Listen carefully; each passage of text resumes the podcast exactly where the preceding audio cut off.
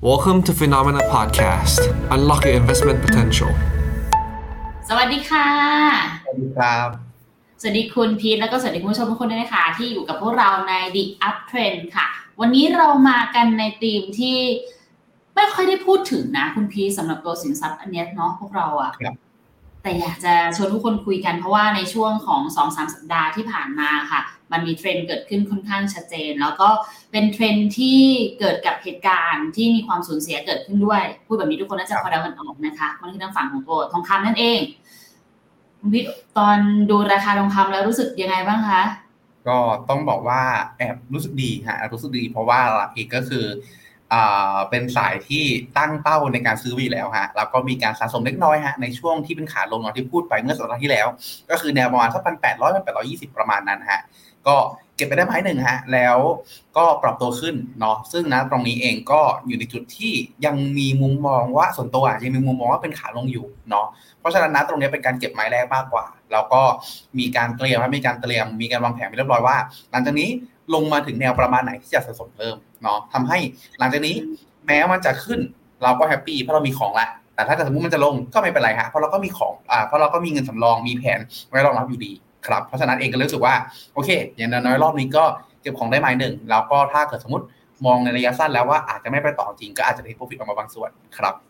โอเค งั้นเดี๋ยวเรามาดูกันหน่อยค่ะ เพื่อจะได้เป็นข้อมูลให้กับนักลงทุนด้วยนะคะสำหรับใครที่อาจจะยังไม่ได้มีทองอยู่ในพอร์ต หรือว่าอยากจะรู้เกี่ยวกับการเคลื่อนของตัวราคาทองคำเดี๋ยววันนี้มาคุยกันค่ะว่า สุดท้ายแล้วการมองทองคำในตอนนี้เนี่ย เราควรจะมองด้วยแง่มุมไหนดี เพราะบบางคนจะเป็นสินทรัพย์ที่ใช้กระจายความเสี่ยง บางคนใช้ในเรื่องของการป้องกันเงินเฟ้อ บางคนก็ใช้แบบเทรดดิ้งเลย ก็มาดูกันค่ะ ตอนนี้ทองคำสำหรับคุณพีท ครับผมสรุปเลยก็ว่าหลักๆครับต้องบอกว่านะตรงนี้แต่ที่ผมพูดถึงเมื่อกี้เราพูดถึงในแง่ของการเทรดเนาะแต่ถ้าเกิดนะตรงเนี้ยที่ข้อมูลที่นำมาเสนอครับ อาจจะอนุญาตพูดถึงในแง่ของตัว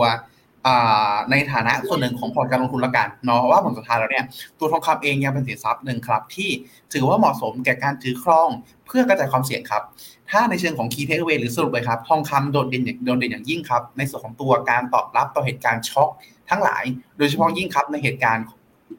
ตัวของภูมิรัฐศาสตร์ หรือความขัดแย้งระหว่างประเทศ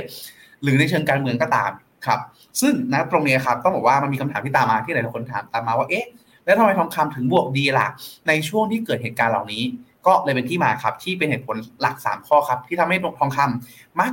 ปรับตัวขึ้นดีหรือเป็นสินทรัพย์ปลอดภัยครับ ในช่วงเวลาที่เกิดความไม่แน่นอนเกิดขึ้น ก็คือหนึ่ง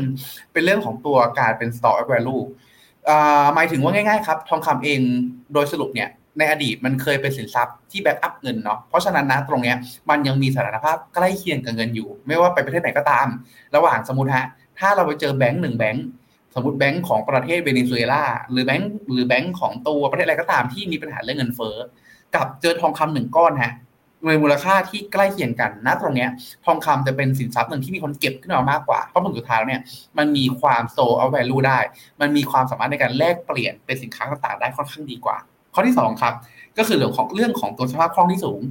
ทองคำเป็นสินทรัพย์หนึ่งครับที่มีปริมาณการเทรดสูงที่สุดในโลก เพราะฉะนั้นเองเนี่ยสมมติฮะในช่วงเวลาที่นักลงทุนทั้งหลายกังวลกัน ว่าเอ๊ะสงครามจะลุกลามไหมหรือในส่วนของตัวเศรษฐกิจจะเป็นยังไงบ้างเขาเลือกไปถือสินทรัพย์ที่เขามั่นใจได้ว่าสมมติฮะถ้าเขามองไปข้างหน้าแล้วมันมีโอกาสอื่นที่ดีกว่า เขาจะขายได้ราคาดี เขาไม่ต้องขายมาแล้วลุ้นว่าเอ๊ะจะมีคนมาซื้อต่อไหมตรงเนี้ยก็เลยเป็นที่มาที่ทำให้พอช่วงเวลา ของความไม่แน่นอนเกิดขึ้น คนก็เลยจะไปซื้อทองคำเพิ่มขึ้น แล้วพอไปซื้อทองคำเพิ่มขึ้น ราคาก็ปรับขึ้น รวมไปถึงข้อที่3ครับก็คือ เรื่องของความสามารถในการป้องกันเงินเฟ้อครับ เนื่องจากว่าข้อหนึ่งเนาะก็คือเป็น store of value หรือในส่วนของตัวตัวกลางของการแลกเปลี่ยนในอดีตฮะ เพราะฉะนั้นเองเนี่ยมันก็เลยเป็นจุดหนึ่งที่ทำให้ทองคำเองเนี่ยสามารถที่จะทานเงินเฟ้อได้ เพราะฉะนั้นเองเนี่ยทำให้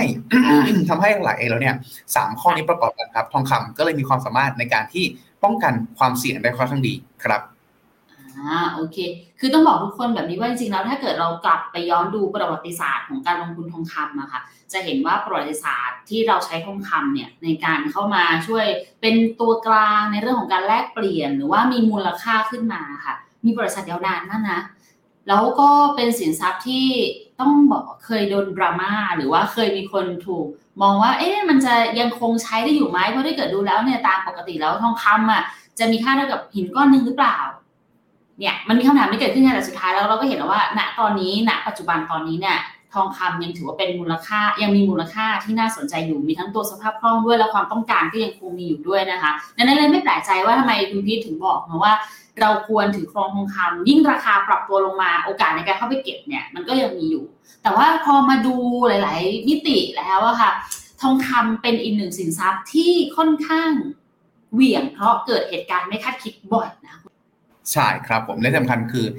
ถ้าเกิดเหตุการณ์ไม่คาดคิดเนี่ย ทองคำมักปรับตัวขึ้นได้ค่อนข้างดีด้วยนะครับ อันนี้ขออนุญาตโชว์เป็นในเชิงของตัวสแตทก็คือในส่วนของตัวข้อมูลอดีตย้อนหลังก่อนละกันนะครับ ถ้าหลาย ๆ ท่านครับดูผ่านมือถืออาจจะไม่เห็นเนาะว่าเอ๊ะตัวเลขมันเป็นอะไร ในที่นี้ครับก็เลยทำสีเขียวๆแดงๆมาให้ ว่าง่าย ๆ ครับว่าถ้าเป็นสีเขียวก็คือบวกอะฮะถ้าเป็นสีแดงก็คือลบเนาะเพราะฉะนั้นเองนะครับแถว ตรงนี้ครับจะเป็นแถวแถวที่ 2 จากฝั่งขวามือครับ จะเป็นในส่วนของตัวราคาทองคำท่ามกลางสถานการณ์ต่างๆครับ ซึ่งตรงนี้แบ่งแยกออกมาให้ 2 ฝั่งด้วยกันครับ ก็คือ 1 เรื่องของตัวเหตุการณ์เชิง geopolitics สองเหตุการณ์เชิง financial ก็คือในส่วนของตัวตลาดการเงินทั้งหลายครับ ซึ่งถ้าว่ากันตามตรงนะตรงนี้จะจับมาแค่เหตุการณ์ช็อกๆเท่านั้นก็คือแบบอะไรที่ เกิดขึ้นโดยไม่คาดคิด ในส่วนของตัวเรื่อง recession เราตัดออกไปเนาะเพราะเรื่องของตัว recession เนี่ยมันชัดเจนอยู่แล้วว่าตลาดเนี่ยทองคำเองตลาดสารหนี้เองมันทำ performance ได้ดี แต่เนี้ยเราจับมาให้ดูในส่วนของตัวเหตุการณ์ที่ช็อกที่เกิดแบบไม่คาดคิดเท่านั้นนะครับ ก็จะเห็นภาพได้ครับว่าตลาดเองเนี่ยกวาดด้วยกาดกวาดตาดูไวๆเลยครับก็จะเห็นว่าทองคำเองมักจะเป็นสีเขียวเยอะกว่าสีแดงครับ ตรงเนี้ย มันก็สะท้อนภาพที่ค่อนข้างชัดเจนครับว่าทองคำเอง ถ้าเมื่อไหร่ก็ตามมีความไม่แน่นอนเกิดขึ้น มีสถานการณ์ช็อคเกิดขึ้น ทองคำมักจะปรับตัวบวกขึ้นได้ค่อนข้างดีกว่าครับในขณะที่ S&P 500 หรือตลาดหุ้นครับตรงนี้จะเห็นได้ว่าอยู่จุดที่เป็นสีแดงค่อนข้างเยอะกว่านะครับเพราะฉะนั้นตรงนี้ก็คือเป็นธรรมชาติครับ เมื่อเกิดความไม่แน่นอนเกิดขึ้น คนก็จะขายสินทรัพย์เสี่ยงไปเข้าถือครองสินทรัพย์ปลอดภัยแทนก็เลยเป็นที่มาที่ทำให้ในส่วนของตัวอ่าทองอ่าทองคำเอง สามารถ outperform ได้ค่อนข้างดีกว่า เมื่อเทียบกับในส่วนของตัว S&P 500 ครับอืมแต่ถ้าเราลองดึงมาเฉพาะเหตุการณ์ที่ช็อกช็อกๆอย่างภูมิรัฐศาสตร์อะไรอย่างเงี้ยค่ะครัเราบจะเห็นเลยว่าทองคำจะค่อนข้างตอบสนองต่อสถานการณ์ตรงนี้เยอะทีเดียว ครับใช่เยฮะอะที่ถึงห้าร้อยด้วยนะใช่ครับ ตรงนี้ก็ต้องบอกว่าก็เลยสรุปมาให้เป็นจากตารางเมื่อกี้เยอะๆฮะ เอามาสรุปให้ในเชิงสถิติเพิ่มเติมครับ โดยที่ว่าภาพรวมครับในส่วนของตัวฝั่ง กรอบตรงกลางตรงนี้เนาะเป็นเรื่องของตัว all event ก็คืออีเวนต์ทุกอย่างเลย รวมทั้งในส่วนของตัวความตึงเครียดในเชิงการเมือง แล้วก็ในส่วนของตัวเรื่องของตัวการตลาดการเงินด้วยนะครับ จะเห็นได้ว่าทองคำก็ยังอยู่ในโทนเขียวที่มากกว่า ทั้งในแง่ของค่า average ก็คือค่าเฉลี่ยครับที่เจ็ดวันหลังจากเกิดเหตุการณ์ขึ้นบวกได้ประมาณสัก0.59 ครับ ค่า median อยู่ที่ประมาณสัก0.64 บวกสูงสุด ลบประมาณสัก14ฮะแล้วก็ลบลบแรงสุดอาจจะลบแรงนิดนึงเนาะประมาณสัก8กว่าครับผมแต่ขณะเดียวกันวินเลทฮะก็คืออัตราการที่ผลไทยเป็นบวก7วันหลังจากเกิดเหตุการณ์ครับนักถือว่าค่อนข้างดีเลยทีเดียวก็คืออยู่ที่ประมาณสัก51 57.1%ครับแต่คราวนี้พอไปดูเพิ่มเติมในส่วนของตัวเหตุการณ์ที่เป็นในเชิงภูมิรัฐศาสตร์ครับเพิ่มเติมเข้าไป ก็จะเห็นได้ว่ามันเริ่มเปลี่ยนสีและกลายเป็นเขียวทั้งแถบเลยนะครับตรงนี้ก็จะเห็นได้ว่าไม่ว่าจะเป็นวินเลทก็สูงขึ้นครับเป็นประมาณสัก 64% ตัวของการติดลบก็ลบน้อยลงครับเพียงแค่ลบประมาณสัก 4%ซึ่งถ้าเทียบกับลบเยอะสุดของ S&P 500 ที่ประมาณสัก 8%ก็ถือว่ายัง outperform เรียกได้ว่าลบเนาะลบนะ แต่ลบน้อยกว่า ก็เป็นการรักษาอำนาจการซื้อได้อีกแง่หนึ่งครับรวมไปถึงผลตอบแทนเฉลี่ยครับแล้วก็ค่ามีเดียนก็สูงขึ้นมาด้วย เพราะฉะนั้นตรงเนี้ยถือว่าค่อนข้างดูดีเลย แต่พอไปดูในส่วนของตัวฝั่ง financial event หรือเหตุการณ์ที่เป็นแบบช็อคทางด้านการเงินกันบ้าง อยู่ในจุดที่วินเลทน้อยลงครับ แล้วก็ในส่วนของตัวค่ามีเดียน หรือค่าเฉลี่ยของผลตอบแทนเองอยู่ในจุดที่ติดลบ แต่ก็ติดลบไม่เยอะมากฮะประมาณสัก 0.5 ถึง 0.6 เท่านั้นเอง โดยสรุปแล้วเนี่ยก็ต้องบอกว่าทองคำเองเนี่ยจะโดดเด่นมากๆครับ ในส่วนของตัวสถานการณ์ที่เป็นลักษณะของเชิง geopolitics นะณตรงนี้เพราะฉะนั้นครับ ซึ่งซึ่งซึ่งณตรงนี้เองเนี่ยต้องบอกว่าถ้าเราไปดูในเหตุส่วนของตัวเหตุการณ์เชิง geopolitics ทั้งหลายเราเนี่ยฮะเรียกได้ว่ามันคาดเดาอะไรได้ค่อนข้างยากครับ สมมุติฮะเราเราอย่างตัวสงครามอิอ่าอ่าอิสราเอลปาเลสไตน์ครั้งนี้เนาะ เราไม่สามารถมีใครทราบได้ก่อนเลยว่าเอ๊ะอีกสามวันมันจะเกิดขึ้น หรือโควิดในช่วงก่อนหน้าเอ๊ะมันจะเกิดโควิดขึ้นนะ หรือในส่วนของตัวสงครามในอนาคตที่เป็นหนึ่งเหตุการณ์ที่คนกังวลกันเยอะเรื่องของตัวไต้หวันกับจีน จะเกิดขึ้นเมื่อไหร่ไม่มีใครรู้ฮะเพราะฉะนั้นตรงเนี้ยมันเลยเป็นที่มาครับที่เราเลยค่อนข้างแนะนำครับ ในส่วนของตัวการถือครองทองคำเป็นส่วนหนึ่งของพอร์ตการลงทุนฮะเพื่อที่ว่าในกรณีอย่างเงี้ยครับปรับตัวลงแรงๆฮะ เราจะได้มีบางส่วนของพอร์ตการลงทุนบวกส่วนขึ้นมาได้ พอบวกส่วนขึ้นมาได้ปุ๊บถ้าเรามองเห็นเป็นโอกาสครับ เราก็จะสามารถที่โอเค ถ้าอย่างนั้นเรา rebalance มันละกัน ตัวนี้บวกสวนหุ้นอาจจะลบแรง เราก็ได้กลายเป็นที่ว่าขายตัวที่บวกสวนในช่วงเวลานั้น ไปซื้อตัวที่ปรับตัวลงในช่วงเวลานั้น แล้วก็ได้ในส่วนตัวต้นทุนที่ดีกว่า ที่เราจะไล่ไล่ไล่ซื้อในช่วงที่ราคาสูงครับอืมก็คือจริงๆ ถ้าเกิดเอานี้แบบวิเคราะห์แบบภาพทั่วไปแล้วกันนะคะ ภาพของ การที่มีปัญหาทางภูมิรัฐศาสตร์อะการที่จะแก้ค่อนข้างใช้เวลานาน เช่นเดียวกันจริงๆ financials ก็จะบอกว่ามันก็เป็นเหตุการณ์การเงินที่มันต้องอาศัยเวลาในการแก้นานเหมือนกันแหละเพียงแต่ว่ามันมีเครื่องไม้เครื่องมือที่พอจะช่วยกันได้เนี่ยคุยกันง่ายกว่า พอรู้ถึงสาเหตุก็เข้าไปช่วยได้ตรงจุดมากกว่า แต่หลายเหตุการณ์ในเรื่องของภูมิรัฐศาสตร์ คุยกันมันอาจจะไม่ได้ลงตัวได้ขนาดนั้น ก็เป็นที่มาว่าทำไมมันอาจจะเป็นเหตุการณ์ที่มีความไม่แน่นอนสูงกว่านั่นเอง นั่นหมายความว่าหุ้นเองเนี่ยมักจะ perform ได้ได้น้อยกว่าถูกต้องถ้าเทียบกับมากกว่าทองในช่วงของเวลาที่ผันผวนหรือจริงๆที่เราบอกว่ามันมีความไม่แน่นอนเกิดเยอะในตลาดคำนี้ได้ยินบ่อยมากคุณพีทใช่ครับก็คือ ทองคำฮะมา outperform ครับเมื่อเทียบกับหุ้น ซึ่งอันนี้ภาพเป็นภาพที่ชัดเจนครับ ทั้งในส่วนของตัวสถานการณ์ต่างๆ ที่เรา list มาเมื่อกี้ฮะเราลองยกเหตุการณ์เด่นๆขึ้นมาครับ อันนี้เป็นการจับภาพของทองคำหารด้วย S&P 500 ครับ ถ้ากราฟชี้ขึ้น แปลว่าทองคำ outperform ในที่นี้อาจจะหมายถึงลง แต่ลงน้อยกว่าก็ได้ หรือถ้าหรืออาจจะหมายอีกแง่หนึ่งก็คือเป็นขึ้นสวนตลาดก็ได้นะครับ แต่ไม่ว่าเป็นในแง่ไหนก็ตาม ถือว่าเป็นการ outperform ฮะเราจะเห็นได้ว่าทั้งในส่วนของตัวสถานการณ์ที่เป็นตัวของวงสีเขียวครับคือเหตุการณ์ความรุนแรงในเหตุการณ์เชิงปัจจัยด้านภูมิรัฐศาสตร์ครับจะอยู่ในจุดที่ภาพฮะอย่างน้อยๆเลยก็คือ underperform แต่ underperform ไม่เยอะแต่ส่วนใหญ่จะเป็นลักษณะของการพุ่งขึ้นฮะก็คือเป็นการที่ตัวทองคำเองเนี่ย outperform หรือติดลบน้อยกว่า หรือบวกสวนในส่วนของตัวตลาดหุ้นได้เกือบทั้งหมดนะครับในขณะเดียวกันในส่วนของตัวท่อนสีแดงๆครับอันเนี้ย เพิ่มเติมขึ้นมาให้ ก็คือในช่วงเวลาที่ฝั่ง NBER เองเขาประกาศครับว่าฝั่งสหรัฐเนี่ยเกิด recession เกิดขึ้นก็คือเศรษฐกิจถดถอยนะครับณตรงนี้จะเห็นได้ว่าอยู่ในจุดที่ถือว่าค่อนข้าง mix กันครับ หลาย ๆ ครั้งอย่างช่วงเวลาปี 1950ถึง1954 underperform ฮะแต่หลาย ๆ ครั้งครับ อย่างในช่วงของปี 1978 อ่าครับผม 1979 ตรงนี้outperform ยิ่ง หรือในช่วงนี้ครับ 1981 อยู่ในจุดที่ทรง ๆ ฮะ ก็คือช่วงเข้า อ่า recession อยู่ประมาณนี้ ช่วงออกก็อยู่ประมาณนี้นะครับเรียกได้ว่าพอเป็นในเชิงของตัว recession เองอยู่ในจุดที่ถือว่าค่อนข้าง mix กันค่อนข้าง mix กันแต่อีกส่วนหนึ่งครับที่ต้อง disclaimer เพิ่มเติมก็คือ ถ้าเรายึดจากในส่วนของตัวการประกาศ recession หรือเศรษฐกิจถดถอยจากของ NBER ครับที่เป็นหน่วยงานของทางราชการของฝั่งสหรัฐเนี่ยสิ่งหนึ่งที่เราพูดถึงกันประจำครับก็คือเขาประกาศช้าฮะหลายๆครั้งเขาประกาศปั๊บเขาประกาศณวันนี้ แต่ recession จบไปแล้วก็มีอะไรลักษณะนั้นฮะเพราะฉะนั้นอันเนี้ยเป็นจุดหนึ่งที่อาจจะทำให้ถ้าเรายึดจากในสองตัวกรอบลักษณะเนี้ยมันเลยอาจจะดูแบบ underperform สลับ outperform กันได้ แต่ยังไงก็ตามครับ ไม่ว่าจะเห็นได้ว่า ถ้าเป็นความไม่แน่นอนในเชิงภูมิรัฐศาสตร์เนี่ยตัวทองคำทำหน้าที่ได้ค่อนข้างดี เพราะฉะนั้นครับ พอดูประกอบกันทั้งในเชิงภูมิรัฐศาสตร์ทั้งเชิง financial ทองคำถือว่ามีความน่าสนใจอย่างยิ่งครับพอพูดถึงคำว่าประกาศหน้าน้องเจอยากขึ้นมาทันทีเลยค่ะใช่ครับ น้องเจยา คิดคนไม่ใช่คิดคนสิละเรียกได้ว่าเป็นคนพิสูจน์ในเรื่องของตรงนี้ครับผมโอเค แต่อันนี้เราดูภาพยาวๆถูกไหมคะคุณพีทแต่ณตอนนี้เราจะได้ยินอีกคำหนึ่งบ่อยๆเกิดขึ้นคือบางทีเราลงทุนนะคะ การถือครองยาวๆมันอาจจะไม่ได้สร้างผลกำไรได้อย่างแท้จริง อาจจะขอดูเป็นภาพสั้นๆลงมาได้ไหมคะ ว่าถ้าเกิดดูแบบเปรียบเทียบทองคำกับหุ้นแบบเป็นระยะสั้นแล้วอะค่ะเขาเห็นราคาเป็นยังไงบ้าง ครับก็ต้องบอกว่าเป็นภาพที่คล้ายๆ กันในสองตัว3 2 3ครั้งก่อนหน้าเนาะก็คืออันเนี้ยเป็นการเอาหารกันเหมือนกันครับ ก็คือหลังจากเหตุการณ์เกิดปุ๊บเนี่ยทองคำมักจะ outperform ในระยะสั้นครับ ก็คือประมาณสัก6ถึง12 วันฮะหลังจากนั้นเองน่าจะเป็นเพราะว่าสถานการณ์เริ่มเคลียร์มากขึ้น ส่วนหนึ่งเองเคลียร์มากขึ้นว่าสมมติฮะอย่างยูเครนรัสเซีย ผ่านไปสัก6ถึง12 วันเริ่มเคลียร์มากขึ้นว่าเอ๊ะรัสเซียน่าจะบุกไปได้ไม่ไกลมาก ไม่พอน่าจะเริ่มเคลียร์มากขึ้นแล้วอะว่าโอเค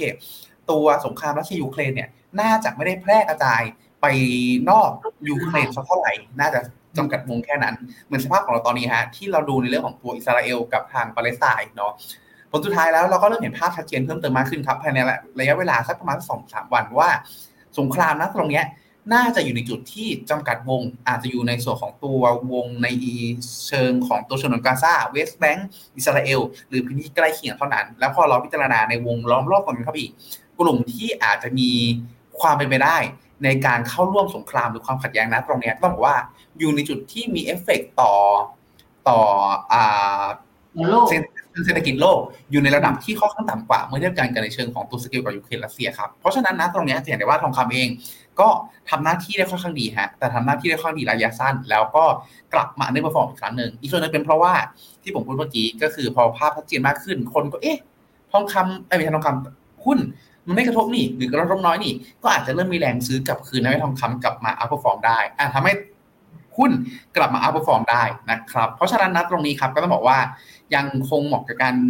แก่การ hedge port แต่ถ้าประเมินแล้วผลสุดท้ายว่าตัวสถานการณ์ไม่ไม่ได้ลุกลาม สถานการณ์ลักษณะนี้แหละครับ มันคือสถานการณ์ที่เราควรกล้าในจังหวะที่คนอื่นกลัว อาจจะเป็นลักษณะของตัวการ manage เงินเข้าไปบางส่วนเพื่อกระจายการลงทุนครับ โอเค อะ งั้นเดี๋ยวมาดูหัวข้อต่อไปค่ะวิแอบเห็นเวลาแล้ว16นาทีแล้ว เดี๋ยวจะตอบคำถามกันนะทุกคนที่คำถามเข้ามาได้เลยนะคะ เข้าใจว่าช่วงนี้อาจจะแบบมีคำถามเยอะหน่อยทั้งแบบ ในช่วงของการเริ่มต้นไตรมาสด้วย แล้วก็ปัจจัยต่างๆ ที่มันมีเกิดขึ้นมาเฉพาะการด้วยนะคะ อะ เมื่อกี้ที่คุณพี่บอกไปว่าทองคำมันคือ store of value ขยายความนิดนึงค่ะ ก็หลักๆเองครับเรานึกถึงย้อนกลับไปฮะในสมัยยุคหินกันเลยทีเดียวฮะคือต้องบอกว่าสมัยยุคหินเนาะเราใช้เราใช้พวกแบบ ก้อนกรวดเนาะเปิดพอยแลกเปลี่ยนในส่วนของตัวสินค้ากันเนาะแต่พอพัฒนามากขึ้นแล้วก็เปลี่ยนเป็นทองฮะแล้วปัจจุบันเราก็มียุคหนึ่งครับที่ผลสุดท้ายเราเปลี่ยนมาเป็นฟิตมันนี่แทนฟิตมันนี่คือเงินที่อาศัยความเชื่อใจกันครับ เช่น ในส่วนของตัวรัฐบาลเราเอง บอกว่าอะเรามีเรามีเงินบาทประมาณนี้นะ เราไม่ได้มีในส่วนของตัวทองคำมาแบ็กอัพไว้นะ แต่ขณะเดียวกัน เรามีความน่าเชื่อถือประมาณนี้ เพราะฉะนั้นนะตรงนี้มูลค่าเงินของเราอยู่ที่ควรอยู่ที่ประมาณเท่าไหร่ครับผม แต่ถึงอย่างนั้นครับก็ต้องบอกว่า ท้ายที่สุดแล้ว มันก็ไม่ถึงขั้นที่ว่าอาศัยความเชื่อใจกันแบบหนึ่งร้อยเปอร์เซ็นต์เป๊ะๆเนาะเพราะสุดท้ายเราก็จะได้เห็นข่าวของอทางการของรัฐบาลของในส่วนของตัวธนาคารกลางอยู่เรื่อยๆครับว่า มีการทยอยสะสมทองคำเพิ่มเติมมากขึ้นเรื่อยๆโดยเฉพาะยิ่งครับในส่วนของตัวฝั่งจีนเอง ซึ่งตรงนี้มันมีที่มาย้อนไปตั้งแต่ในส่วนของตัวยุคหินที่ผมพูดเล่นเมื่อกี้เนาะก็คือ เราใช้ทองคำเป็นตัวแทนในการแลกเปลี่ยน ปัจจุบันแม้มันจะไม่ได้แบ็กหนึ่งต่อหนึ่งแล้ว แต่ผลสุดท้ายแล้วก็เป็นสินทรัพย์ตัวหนึ่งครับที่ที่ธนาคารกลางซื้อเพื่อมาช่วยแบ็กช่วยเสริมสร้างความเชื่อมั่นให้กับในส่วนของตัวนานาชาติทั้งหลายครับผมเพราะฉะนั้นนะตรงนี้ทองคำมันเลยเป็น store value มันเลยเป็นตัวกลางของการแลกเปลี่ยนสินค้าได้อยู่เสมอ ไม่ว่าเมื่อไหร่ก็ตาม ครับซึ่งพอเป็นในลักษณะนี้ครับทำให้ในช่วงเวลาความกังวล พอคนนึกอะไรไม่ออกปั๊บก็เลยนึกถึงทองคำรวมไปถึงอีกข้อหนึ่งครับเรื่องของตัวการที่ผมพูดถึงเมื่อกี้เนาะว่าทองคำเองมันมีความสามารถในการป้องกันเงินเฟ้อฮะเราพูดนึกถึงว่าในกรณีที่สงครามเกิดขึ้นสถานการณ์ภูมิรัฐศาสตร์มันตึงเครียด หรือมีความไม่แน่นอนทางการเมืองเกิดขึ้นครับ สิ่งที่ตามมาเนี่ยมักจะเป็นเรื่องของตัวปัญหาเงินเฟ้อครับมันนึกถึงสมัยสงครามโลกที่ ในส่วนของตัวฝั่งเยอรมันเนาะในช่วงเวลาก่อนหน้านั้นเองเป็นผู้แพ้สงครามก็เกิดปัญหาในส่วนของตัวตารางเงินเฟ้อแบบหลังสองสามร้อยเปอร์เซ็นต์เวเนซุเอลาเป็นประเทศหนึ่งที่ productivity productivity drop ลงมา เงินเฟ้อก็ดรอปลงอย่างยิ่งครับ คนก็หันมาใช้ทองคำนี่แหละในการซื้อขายแลกเปลี่ยนก็เป็นเหตุผลมาจากข้อหนึ่งเนาะณตรงนี้ครับก็เลยเป็นที่มาครับที่ พอคนนึกอะไรไม่ออก แล้วไปเจอในเรื่องของตัวเหตุการณ์เชิงความตึงเครียดณตรงนี้เกิดขึ้น เขาก็กังวลกันฮะเขาก็ต้องหาอะไรก็ตามที่มันสามารถเก็บมูลค่าเอาไว้ได้ แล้วก็มองหาทองคำครับ เพื่อรักษาอำนาจในส่วนของตัวการซื้อเอาไว้ ในท่ามกลางความผันผวนหรือความไม่แน่นอนต่างๆลงไปถึงนะตรงนี้ แล้วถ้าเกิดสมมติเก็บเอาไว้ฮะเก็บเอาไว้แล้วปรากฏว่าเอ๊ะ แต่มันขายไม่ได้ก็แย่อีกฮะเพราะฉะนั้นนะตรงนี้เขาก็เลยต้องมองหาในส่วนของตัวตลาดรองรับด้วย สมมติถ้าสมมติ หลายๆท่านชอบซื้อในส่วนของตัวอสังหาริมทรัพย์เนาะเก็บเพื่อที่ว่าเป็นทรัพย์สินผมว่าข้อดีข้อหนึ่งคืออสังหาริมทรัพย์ราคามันขึ้นมาเรื่อยๆเนาะแต่ข้อเสียครับสมมติถ้าพวกนี้เราต้องการใช้เงินจริง ๆ เราไม่สามารถประกาศขายบ้านแบบเอาเลยจ้าเล่เข้ามาแล้วแบบวันนี้ออกเนาะถ้าเราไม่ได้ลดราคาแบบโอ้โหห้าสิบเปอร์เซ็นต์เจ็ดสิบเปอร์เซ็นต์หรือสามสิบเปอร์เซ็นต์ลักษณะนี้ก็ค่อนข้างยากฮะเพราะฉะนั้นทองคำเนี่ยการที่เขาเป็นมูลค่าการซื้อขายอันดับสี่ของโลกฮะอันนี้เป็นมูลค่าการซื้อขายเฉลี่ยต่อวันนะครับ อยู่ที่ประมาณสักหนึ่งแสนสามหมื่นหนึ่งพันล้านดอลลาร์สหรัฐต่อวันฮะเรียกได้ว่าเทรดกันเยอะมาก เทรดกันต่ำกว่าแค่ในส่วนของตัวตลาดหุ้นสหรัฐตัวเงินของทางสหรัฐ แล้วก็ในส่วนของตัวค่าเงินปอนกับฝั่งยุโรปเท่านั้นเองทองเป็นอันดับสามครับ เพราะฉะนั้นตรงนี้คนที่นึกอะไรไม่ออกกังวลขึ้นมาถือทองคำเขาได้ความมั่นใจความสบายใจบ้างว่า ถ้าเขาเปลี่ยนวิวและเขาเห็นด้วยอย่างเอ้ยมันดีขึ้นนะเขาจะขายทองได้ออกอย่างแน่นอน แล้วก็ขายทองได้แบบราคาดีด้วย อันเนี้ย ผมนึกถึงตัวอย่างของการลงทุนในหุ้นนะผมเชื่อว่าหลายๆคนนี้เคยลงทุนในหุ้นฮะแล้ว เกิดจังหวะแพนิคฮะผมเคยเจอช่วงสุกแสนล้านประมาณปีสักโอ้น่าจะสักเจ็ดแปดปีที่แล้วฮะสุกแสนล้านครั้งอ่าน่าจะครั้งแรกในรอบหลายสิบปีฮะที่วอลุ่มการเทรดของหุ้นไทยถึงแสนล้าน วันนั้นฮะ เป็นช่วงวันที่เกิดแพนิคในตลาดรุนแรงมาก แล้วปรากฏว่าพอเราจะขายครับ ไม่มีอะไรให้ขายฮะคือกลายเป็นว่าวอลุ่มมันหายเกลี้ยง คือสมมติอ่าเขามีสองตัว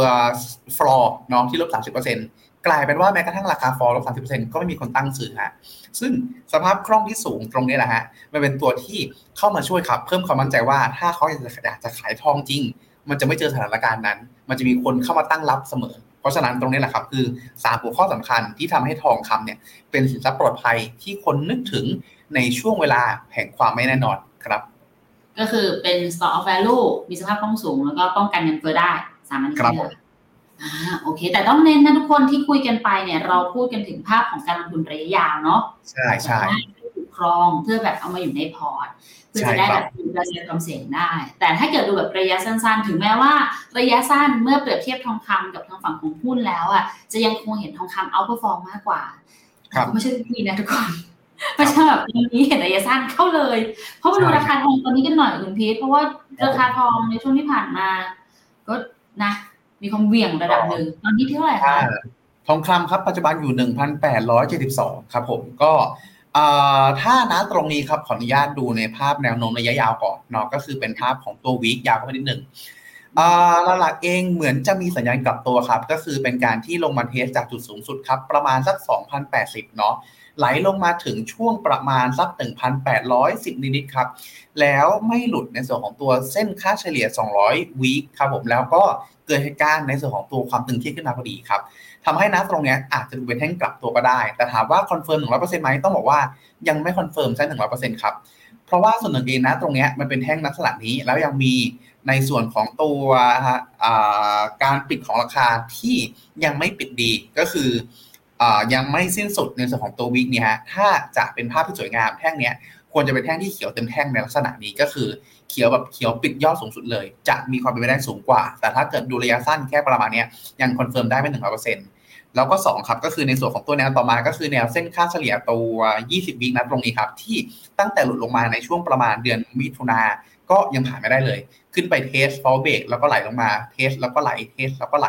ลงมา 1 2 3 4 5 รอบเป็นที่เรียบร้อยนะครับ เพราะฉะนั้นแนวตรงนี้ถือว่ามีเนี้ยในระดับหนึ่ง เพราะฉะนั้นถ้าถ้ามองในมุมเนี้ยครับ ยังไม่แน่นอนยังไม่แน่นอนร้อยเปอร์เซ็นต์ว่ากลับตัวเป็นขาขึ้นหรือเปล่า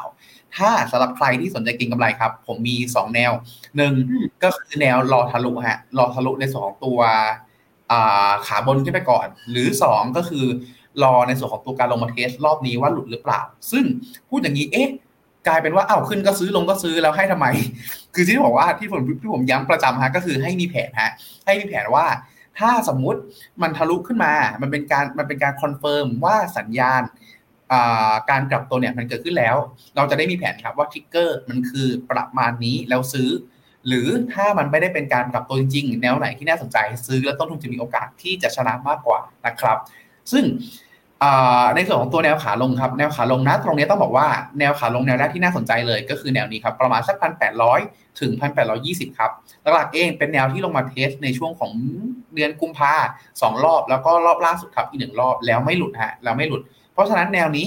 ผมว่าน่าสนใจถ้าในกรณีที่เขาไม่กลับตัวเนาะแต่ถ้าสมมติแนวตรงเนี้ยมันหลุดลงมาแล้วแนวแนวไหนน่าสนใจอีก จริงๆต้องบอกว่ามันมีอีกแนวหนึ่งฮะใกล้ๆประมาณพันเจ็ดร้อยสามสิบแต่หลักๆ การที่หลุดลงมาถึงขนาดเนี้ยฮะถ้าหลุดพันแปดร้อยยี่สิบพันแปดร้อยยี่สิบลิ้นพันกันหลุดลงมาถึงพันแปดร้อยยี่สิบแล้วแล้วอ่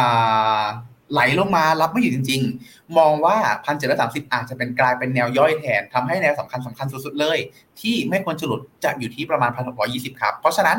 ถ้าใครก็ตามที่สนใจสะสมทองคำไม่ว่าจะเป็นเพื่อการเก็งกำไร หรือในส่วนของการถือเพื่อกระจายความเสี่ยงในส่วนของตัวพอร์ตการลงทุน อาจจะมองแนวนี้ครับหนึ่งถ้าเป็นขาลง ถ้ามันกลับตัวลงต่อมาจริงพันแปดร้อยี่สิบแนวแรก แนว 2 อาจจะเป็นในส่วนของตัวพันเจ็ดร้อยสามสิบและแนว 3 ที่เป็นแนวสำคัญอย่างยิ่ง ถ้าไม่หลุดถือว่าน่าสนใจอย่างยิ่งพันหกร้อยี่สิบครับสามแนวประมาณนี้ แต่ถ้าสมมติฮะถ้าสมมติปรากฏว่าเขาปรับตัวขึ้น เขาปรับตัวขึ้นครับนะตรงเนี้ยจะมีประมาณสัก 2 แนวย่อยๆแล้วกันเนาะแนวย่อยระยะสั้นแนวแรกครับ อยู่ที่เส้นค่าเฉลี่ย 20 วัน ผมมองว่าแนวเนี้ยเป็นแนวเล็ก คือมองว่าอาจจะผ่านไปได้ค่อนข้างง่ายเนาะเพราะฉะนั้นแนวเนี้ยอาจจะเหมาะกับคนที่รับความเสี่ยงได้ค่อนข้างสูง เนาะเพราะว่ามีโอกาสจะฟอลเบรกขึ้นไปปุ๊บแล้วก็ไหลลงมาแบบปรับตัวแบบง่ายๆเลยก็ได้เนาะอยู่ที่ประมาณสักพันแปดร้อยแปดสิบครับ อันนี้เป็นแนวเล็ก ถ้าแนวใหญ่เลยจะอยู่ที่ประมาณสักพันเก้าร้อยสามสิบประมาณนี้ฮะนี่ที่น่าจะเป็นแนวค่อนข้างใหญ่ ถ้าทะลุขึ้นไปได้ อาจจะค่อนข้าง confirm ชัวร์ร้อยเปอร์เซ็นต์ว่าเขากลับมาเป็นขาขึ้นอีกครั้งหนึ่ง เพราะฉะนั้นฮะ ถ้าเป็นแนวของการ follow buy อาจจะเป็นการซื้อไม้เล็กไม้แรกที่พันแปดร้อยแปดสิบถ้าทะลุ ย้ำว่าทะลุ แล้วสองพันเก้าร้อยสามสิบครับ แล้วไปเล็งกันอีกรอบหนึ่งขายขายช่วงไหนดี ก็แนวที่คนซื้อค่อนข้างเยอะครับ ก็จะอยู่ที่นั่งดูกับคุณกระแตเมื่อกี้เนาะก็คือจะเป็นอ่าหนึ่งเก้าเจ็ดศูนย์ฮะอาจจะได้ไปขายกันแถวนู้นเนาะเป้าแรก อาจจะขายบางส่วนก่อน หรือถือรอลุ้นฮะ ถือรอลุ้นไปดูกันอีกรอบหนึ่งแถวสักประมาณสักสองพันยี่สิบถึงสองพันสี่สิบก็ได้ครับโดยสรุปถ้าลงพันแปดร้อยี่สิบพันเจ็ดร้อยสามสิบไม้อ่าไม้เล็ก แล้วก็พันหกร้อยี่สิบไม้ใหญ่น่าสนใจ ถ้าทะลุไม้เล็กพันแปดร้อยแปดสิบกับพันเก้าร้อยสามสิบครับ โอเค คือต้องบอกทุกคนนี้ที่คุณพีทอธิบายว่าจะขึ้นหรือจะลงก็ทำได้เนี่ยเพราะว่าจริง ๆ แล้วการลงทุนถ้ามันจะเกิดกำไรก็ต่อเมื่อเราต้องมีของ แต่จะเลือกว่าจะเล่นในส่วนของฝั่งขึ้น หรือฝั่งลงก็คือจะเปิดลองหรือเปิดช็อตขึ้นอยู่กับสไตล์ของแต่ละคนนะคะ เพราะถ้าจากที่คุณพีทเล่าให้ฟังเออให้แนวรับแนวต้านไว้เมื่อสักครู่ค่ะ สามารถทำกำไรได้ แล้วก็มีแบบ 50 เหรียญ100 เหรียญกันได้นะ อย่างขาลงถึง 200 เหรียญก็มีแต่ต้องเป็นคนที่แบบเข้าใจแล้วก็อยู่ได้กับภาวะตลาดที่ลงหรือภาวะตลาดที่ขึ้น ซึ่งเมื่อกี้เราคุยกันข้างหลังบ้านเนาะคุณพีทว่าอย่างคุณพีทอะสไตล์คือชอบอยู่ฝั่งซื้อ อยู่ฝั่งซื้อใช่ครับ อยู่ฝั่งซื้อขาเดียวเลย ใช่ แต่คือแล้วแต่คนเพราะอย่างแต่เองแต่จะชอบอยู่ฝั่งช็อตเพราะแต่อาจจะซื้อเป็นแบบฟิสิกอลเป็นแบบทองคำแท่งไว้ก็ถือว่าล งมาอะไรอย่างงี้ก็จึงได้กำไรบ้าง แต่จะต้องมีการ manage อ่าแล้วแต่สไตล์เรียกได้ว่าเลือกสินทรัพย์ เลือกจังหวะการลงทุนเลือกแผนการลงทุนให้เหมาะกับตัวเอง เพราะถ้ายิ่งเราศึกษาไปลึกฮะผลสุดท้ายแล้วเนี่ย การลงทุนมันมีอะไรมากกว่า แค่การซื้อแล้วเดาว่าจะขึ้น หรือการซื้อแล้วเดาว่าจะลง มันแบบไม่เน็ตหลายอย่างผมเคยเจอ ผมเคยเจอเพื่อนผมคล้ายๆคุณกระแตเลย ซื้อทองคำฮะซื้อทองคำเก็บเอไอเงินเดือนออกซื้อทองคำเก็บอย่างเดียวเลย แล้วก็มาเทรดในขาช็อตเป็นหลักคล้าย ๆ กันเลยฮะเพื่อที่ว่าลงก็ไม่เป็นไรลงก็ได้กำไรก็ถือว่า hedge พอร์ตแต่ถ้าเกิดสมมติขึ้นทองในมือก็มีมูลค่าเพิ่มขึ้นครับ หรืออผมนึกถึงอีกคนหนึ่งฮะก็คือใช้ในส่วนของตัวหุ้นซื้อหุ้นเท่ากับผมซื้อซื้อกองทุนหุ้น ซื้อกองทุนหุ้นสะสมใช่ฮะแล้วก็ไป short หุ้นอะไรตัวที่เขามองว่าเอ๊ะมันน่าจะลงอะไรลักษณะนี้เรียกได้ว่าขึ้นเขาว่าขึ้น ก็ขายกำไรจากกองทุนหุ้น ลงก็ได้กำไรจากขานี้ แล้วก็ขายมาซื้อเพิ่มเติมเรียกได้ว่าลักษณะเนี้ฮะมันเป็นเรื่องของกลยุทธ์ที่หลากหลายเพิ่มเติมมากขึ้นเนาะเลือกใช้ให้เหมาะกับตัวเอง ผมเลยให้ทั้งแนวขึ้นแนวลงเอาไว้ จะได้ไปประยุกต์ใช้ให้เหมาะกับตัวเอง ถ้าใครเป็นสายแบบ เรียกว่าไงดี สายชอบคอนเทเลียน ยิ่งลงยิ่งซื้อ ก็ใช้แนวขาลงนะตรงนี้ทยอยเก็บ ถ้าใครเป็นสาย follow buy ที่รู้สึกว่าฉันชอบอะไรที่ซื้อแล้วมันวิ่งทันทีแบบทันใจ แต่แต่ สามารถคัดลอสได้อะชอบเขียวไม่ชอบแดงฮะนะตรงนี้ก็อาจจะตรงนั้นเป็นการเป็นจุด follow buy ก็ได้ครับเอาเป็นว่าไม่ว่าจะอยู่ฝั่งไหนเราแต่ก็มองว่ามันสามารถทำกำไรได้นะคะแล้วต้องยอมรับว่าตัวนี้มันมี product เยอะในเรื่องของการลงทุนเนาะเราอาจจะคุยกันถึงเรื่องของตัวกองทุนกันอย่างเมื่อกี้ถ้าเกิดสมมติ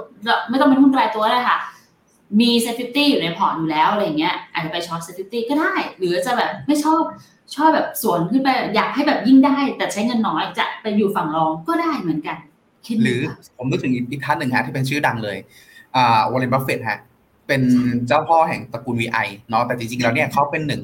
ผมว่าถ้าเราไปดูกลยุทธ์เขาจริงๆเนี่ยเขาเป็นหนึ่งในคนที่เรียกได้ว่าเป็น hedge fund เลยก็ได้ เขาเป็นหนึ่งในคนที่ขาย option เยอะมาก ขาย option เพื่ออะไรเพื่อ เอา cash flow นะตรงนั้นฮะมาหมุนเวียนลงทุนในส่วนตัวอื่นแทนเก็บเก็บเงินสดเพิ่มเติมมากขึ้นในลักษณะนี้เรียกได้ว่า ไม่ใช่ว่าเขาทำเงินสด แล้วนั่งทับเงินอ่านั่งทับมือรออย่างเดียว เขาก็นำกลยุทธ์ทั้งหลายเหล่านี้แหละฮะมาช่วยบริหารเงินให้มันสร้างผลตอบแทนได้อย่างสม่ำเสมอตลอดเวลาครับ อันนี้ผมขออนุญาตเจอเจอคน เดินสายชอบคนน่ารักนะครับ ไม่ทราบว่าอันนี้หมายถึงพิธีกรหญิงของเราหรือเปล่านะฮะคุณกิติวัฒน์หมายถึงรายการเราค่ะคุณพีทคุณกิติวัฒน์นะคะขอบคุณมากเลยค่ะอ่ามาทุกคนพร้อมนะ เดี๋ยวเราจะมานั่งตอบคำถามกันนะคะ คุณกิติวัฒน์เมื่อกี้เห็นคอมเมนต์แล้วขอบคุณนะคะ สวัสดีด้วยนะคะ ส่วนทุกกุ๊กไก่ค่ะ มุมมองอะไรที่ฟินโนมิน่ามองว่าช่วงนี้มีการน่าสนใจครับ และมองคุณพีทกองอย่างไม่กระเทนกับ โมดเอฟโมดใช่ไหมถ้าจะมีเมกายี่สิบเปอร์เซ็นต์ควรจะมีกองละเท่าไหร่หรือเลือกกองเดียวครับ ถ้าเป็นจังหวะนี้ครับต้องบอกว่าอ่าหนึ่ง valuation ถูกลงไม่ได้ถูกแบบถูกถูกถูกถูกถูกไม่ใช่ แค่ถูกแค่ถูกลงอ่าต้องบอกว่าตลาดหุ้นอเมริกาครับเป็นตลาดที่ได้พรีเมียม ก็คือคนยินดีซื้อแพงมากขึ้นเรื่อยๆ เพราะมองแล้วว่ามีมาตรการการเงินการคลังช่วยเยอะมาก แม้จะมีข่าวน่ากลัวน่ากลัวเนาะก็เป็น shutdown เองในส่วนของตัวเอ๊ะเงินดอลลาร์จะเป็นแบงก์กงเต็กหรือเปล่าอันนี้นู่น แต่พิสูจน์แล้วครับว่าหลักเองนะตอนเนี้ยคนนึกอะไรไม่ออกก็ยังหนีเข้าดอลลาร์ดอลลาร์ยังแข็งช่วงเวลาความกังวลเหมือนกันนะครับเพราะฉะนั้นนะตรงเนี้ยทำให้ตลาดหุ้นอยู่ในจุดที่ผ่อนคลายลงมาก็คือมันปรับตัวลงมาแล้ว ไม่พอตัว e a r n i n g ครับยังมีการถูกคาดการณ์ว่าปีหน้าเนี่ยน่าจะเติบโตได้ประมาณสัก12%ได้ครับเพราะฉะนั้นนะตรงเนี้ยพอราคาปรับลง คาดการณ์ดีขึ้นก็ทำให้ PE มันถูกลงฮะซึ่งพอเป็นลักษณะเนี้ยมันก็เลยมีความน่าสนใจมากขึ้น ซึ่งตัว PE ถูกอย่างที่ผมพูดถึงประจำถูกไม่ได้แปลว่าวิ่ง สิ่งที่เรามองว่าจะวิ่งเนี่ยเป็นเพราะว่าตัวเลขเศรษฐกิจครับ ฝั่งอเมริกายังประกาศออกมาดีกว่าคาดเนาะทั้งในส่วนของตัว leading indicator indicator เองชอบอะทั้งในส่วนของตัว PM แบบเราอยากสอดใหม่กันเรียบร้อยนะฮะทั้งในส่วนของตัว ISM เอง ทั้งในส่วนของตัวเลขตลาดแรงงานเองที่ต้องบอกว่ายังคงแข็งแกร่งฮะ นะตรงเนี้ยทำให้ตลาดเองที่คนเคยไปกังวลกันก่อนหน้านี้ว่าเอ๊ะจะ recession หรือเปล่าน่าจะคลายแรงกดดันลงไป แล้วเรามองว่าระยะสั้นประมาณถึงสิบปีเนี้ยหรือถึงประมาณสักช่วงไตรมาสหนึ่งปีหน้า US น่าจะยังไม่ recession พอเป็นลักษณะเนี้ยมันก็หนุนขับให้มีโอกาสวิ่งต่อไปได้รวมไปถึงอีกปัจจัยหนึ่งที่กดดันในช่วงสัปดาห์ก่อนหน้านี้ก็คือบอลยิวฮะเด้งพุ่งกันพรวดเลย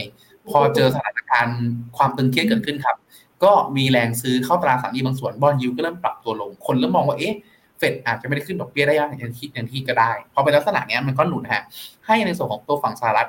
อาจจะกลับมา outperform ได้ในระยะแบบสักสามถึงหกเดือนข้างหน้าครับทำให้นะตรงนี้ครับเลยแนะนำเป็นอ่า overweight สหรัฐในช่วงประมาณสักสามถึงเดือนข้างหน้านี้ก็คือสะสมได้ แต่ถ้าเกิดสมมติฮะถ้าสมมติถ้าเป็นมุมมองระยะยาว AF มดกับเมกะเทนผมแนะนำว่าถือครองคู่กันได้นะ 15ถึง10%อ่า15 กับ 10%ให้ AF มดสิบห้าละกัน แล้วก็เมกะเทน10%อ่าแต่ถ้าเป็นแค่ระยะสั้นแค่มองไปข้างหน้าสามหกเดือนข้างหน้า อาจจะแนะนำเป็น AF mode เพียวๆมากกว่า เพราะว่าอ่า AF mode มีมี valuation ที่ถูกกว่าในข้อแรก ซึ่ง valuation ที่ถูกมันหมายถึง upside ที่มากกว่า แล้วก็ในส่วนของตัว downside ที่ต่ำกว่าด้วยครับสองก็คือเราจะได้เห็นสัญญาณการ อ่อนค่าของเงินบาทค่อนข้างแรงช่วงก่อนหน้า หลังจากเนี้ยมีแนวโน้มที่บาทน่าจะหยุดอ่อนค่าได้ในระดับหนึ่ง คือจะไม่ได้อ่อนแบบพรวดไม่ได้อ่อนพรวดเหมือนช่วงก่อนหน้านี้แล้ว เพราะฉะนั้นนะตรงเนี้ยแทนที่มันจะเป็นอัพไซด์ให้กับกองมันอาจจะเป็นแบบหยุดตัวดาวไซด์ซะมากกว่า ถ้าเราอ่าถ้าบาทเริ่มกลับมาแข่งค่าได้ ก็เลยมองว่าซื้อเอฟโมดน่าจะเป็นการสะท้อนวิวที่เป็นบวกกับอเมริกาแบบเพียวๆที่ดีกว่าครับเพราะฉะนั้นโดยสรุปแล้วกันเนาะก็ อ่า valuation คลายตัว เศรษฐกิจโอเคคาด e a r n i n g ยังดูโต แล้วก็ seasonal stat สนุน สนับสนุน เพราะฉะนั้นน่าสะสมอเมริกา ถ้าเล่นระยะสั้นนะตรงนี้ แนะนำ AFMOAT เพื่อเลี่ยงผลกระทบจากอัตราแลกเปลี่ยน แล้วก็ valuation ที่ถูกกว่า upside เลยสูงกว่า downside จำกัดกว่าครับ สรุปว่าถ้าเกิดลงได้นะ F mode 15เมกะเทน10อย่างเงี้ยพอได้สองตัวไปเลยหรือถ้าเกิดอยากจะได้เพียวๆไม่อยากจะไปรุ่นเรื่องของค่าเงินอะไรมากก็ไป F mode 25%ก็ได้ แล้วแต่สไตล์นะคะอะมาต่อค่ะ แนวโน้มกอง NASDAQ ค่ะ ช่วงนี้ถึงปลายปีน่าจะดีไหมคะเรามองว่านะเรามองว่าน่าจะเป็นบวกครับ น่าจะเป็นบวกแต่ว่าหลักๆเองอาจจะบวกน้อยกว่า อ่าไม่สิอ่าไม่ไม่ใช่บวกน้อยกว่าเท่าทีอ่าแต่ความเสี่ยงอาจจะสูงกว่าให้ผมใช้คำนี้ดีกว่าเนาะคืออาจจะบวกแรงกว่าก็ได้อาจจะอ่าสูงกว่า S&P 500 ทั่วๆไปครับ เพราะว่าหลักๆเองแล้วเนี่ยเรามองว่าตัว NASDAQ เนาะถูกนำโดยในสองตัวหุ้นจิตนางฟ้า เอ่า NVIDIA Google Amazon Tesla อะไรลักษณะนี้ฮะเจ็ดตัวที่ปรับตัวขึ้นเยอะมากแล้ว valuation แพง แล้วหลักๆเองเนี่ยมันมีในสองตัวกลุ่มหุ้นเทคขนาดกลางที่โผล่เข้ามาด้วย แล้วมีได้รับแรงแรงกดดันจากในส่วนของตัวดอกเบี้ยที่สูงเนาะเพราะฉะนั้นนะตรงเนี้ยถ้ากรณีที่ดีคือสมมติคนไปมองว่าเออโอเคเฟดอยู่ขึ้นดอกเบี้ยแล้ว หรือจะลดดอกเบี้ยเร็วกว่าที่เฟดประกาศเอาไว้ n a s d a q จะอัพฟอร์มได้ จะวิ่งได้ค่อนข้างแรง แต่ขณะเดียวกันถ้าสมมติความคาดหวังตรงนั้นมันผิดขึ้นมา มันอาจจะลงได้ค่อนข้างแรงกว่า นะ ตรงเนี้ยเราก็เลยแนะนำครับว่า ถ้าเป็นจุดปัจจุบันที่เราแนะนำเราเลือกแนะนำอย่าง S&P 500 หรือ F mode มากกว่า ถ้าเทียบกันแค่ S&P 500 กับ NASDAQ เราชอบ S&P 500 มากกว่าครับเพราะฉะนั้นโดยสรุปน่าจะเป็นบวก แต่ความผันผวนน่าจะสูง เพราะฉะนั้นอาจจะแนะนำแบบพิจารณาของ S&P 500 แทนหรือ F mode แทนดีกว่าครับ ขอบคุณค่ะ แต่จะบอกว่าถ้าพูดถึงตัวกอง NASDAQ เนี่ยก็มีหลายทฤษฎีนะ มีหลายนะเออ ก็อยู่ที่ว่าอยากจะเลือกมองแบบไหนแล้วกันนะคะ แล้วก็เดี๋ยวต้องไปรอ แต่ว่ามีอย่างหนึ่งอะคุณพิษในสัปดาห์ที่ผ่านมา แต่รู้สึกทำไมทำแม่งเองนะตังหงิดตังหงิดไงไม่รู้แต่ไอ้ที่เจ้าหน้าที่เขตหลายๆท่านนะคะครับเขาออกมาพูดเป็นเสียงเดียวกันอ่าเวอร์แบบเสิ่งเดียวกันเวอร์เหมือนเหมือนได้รับบรีฟกันมาฮะเออจริงฮะสาวหนูก็นะอืม เนี่ยมันมีความตังหงิดตังหงิดแต่ก็เดี๋ยวรอดูแล้วกันเพอเดี๋ยวประชุมสามสิบเอ็ดกับหนึ่งนี่ใช่ป่ะคะครับผมใช่ไหมอ่าเราดูว่ายังไง แต่ว่า พอใกล้ๆประชุมเดือนเนี้ยก็จะมีการมองว่า ต่อไปเดือนธันวาคมน่าจะขึ้นแทนอีหยังวะไปค่ะอะมามุมมองของ KTW Crop ค่ะกับ UG Skid N ตอนนี้ลงหนักมาก ควรถือรอไปหรือไงดีคะและช่วยแนะนำกองทุนเสี่ยงต่ำแทนเงินฝากหน่อยค่ะ และ KT Oil กับ K.O.I. กองแม่เดียวกันไหมคะอ่าอันดับแรกก่อนเลยครับผมในส่วนของตัว UGIS กีเอ็นปรับ UGIS แล้วก็ Continue ขอบปรับตัวลงในช่วงนี้ถูกต้องครับ เพราะว่าหลักๆเองเนี่ยในส่วนของตัว UGIS เป็นกองทุนตราสารหนี้นาะที่เอ่อแม้เขาจะ manage เรื่องของตัวความเสี่ยงให้ต่ำแต่พออัตราผลตอบแทนพันธบัตรรัฐบาลปรับตัวลงแรงๆเขาก็ได้รับผลกระทบในเชิง อ่าอ่าครับผมอัตราผลตอบแทนพันธบัตรรัฐบาลปรับตัวขึ้นแรงๆเขาก็ลงได้แรงเหมือนกันเนาะเพียงแต่ว่าคำว่าลงแรงในที่เนี้ยอยู่จุดที่ลง ผมใช้คำพูดแปลกๆเนาะถ้าถ้าราคาตราสารหนี้ภาพรวมทั่วโลก มันปรับตัวลงแรงยูจิสจะปรับตัวลงเหมือนกัน แต่ปรับตัวลงน้อยกว่า พอเขา manage ในเรื่องของตัวความเสี่ยงค่อนข้างชัดเจนอะอืมแต่ช่วงเวลานี้ครับที่เขาปรับตัวลงค่อนข้างหนัก เมื่อเทียบกับในอดีตครับนะตรงนี้เป็นเพราะว่า 2 ข้อด้วยกันหนึ่งก็คือเรื่องของการที่ยูจิสเอง มีมุมมองที่ต้องบอกว่าเป็นในเชิงลบกับในส่วนของตัวเศรษฐกิจเนาะก็คือมองว่าผลสุดท้ายแล้วเนี่ยในส่วนของทางเฟดเองเนี่ยน่าจะมีการลดดอกเบี้ยในช่วงในอนาคตครับเพราะฉะนั้นเองเนี่ยเขาทยอยเพิ่มดูเรชันหรือเพิ่มอายุตราสารหนี้มาเรื่อยๆ ก่อนหน้านี้ถือดูเรชันเฉลี่ยขั้นต้นปี 1 ปีกว่าๆ1.23 ปี เรียกว่าเลขสวยเลยฮะอ่าประมาณนี้ ปัจจุบัน ถือยาวขึ้นครับ ถือประมาณสัก4ปีแล้ว เพราะฉะนั้นนะตรงเนี้ยพอดอกพอดอกเบี้ยมันกระชากทีนึงปุ๊บตัวกองก็เลยลดแรงขึ้นเมื่อเทียบกับช่วงต้นปีครับ แต่ถ้าเกิดเทียบครับ ถ้าเกิดเทียบกับเพียการปรับตัวลงของยูจิสในช่วงที่ผ่านมาครับ ถือว่ายังไม่แรงฮะถือว่ายังไม่แรงเนาะอันนี้ขออนุญาตโชว์หน้าจอนิดนึงละกันครับออขออนุญาตซูมถ้าเราดูหนึ่งปีย้อนหลังครับยูจิสติดลบอยู่ที่ประมาณสัก2.78 ครับ เทียบกับเพียหรือกองตราสารหนี้ทั่วโลกทั้งหมด กลุ่มของเขาเองติดลบประมาณสัก4%ครับ ถ้าเทียบกับในส่วนของตัว 3 ปีครับถ้าทั้งกลุ่มเลยติดลบประมาณสัก14ยูจิสติดลบ12ครับแล้วก็ถ้า 5 ปีทั่วทั้งกลุ่มติดลบ14ยูจิสติดลบ12ครับเรียกได้ว่าถือว่าเอ่อติดลบน้อยกว่าครับแต่ผมเข้าใจดีฮะว่าถึงลบน้อยกว่า ลบก็คือลบฮะหลังจากนี้หลังจากนี้เนาะสิ่งที่เกิดขึ้นก็คือเมื่อไหร่ก็ตามที่เฟดเอง เป็นการหยุดขึ้นดอกเบี้ยครับยูจิสจะค่อยๆ กลับมาสร้าง performance ได้จากยิวเขาที่ประมาณสักเจ็ดเปอร์เซ็นต์ครับ อ่าณตรงนี้เพราะฉะนั้นครับโดยสรุปก็คือ KT d ิวคอร์ยูจิสลง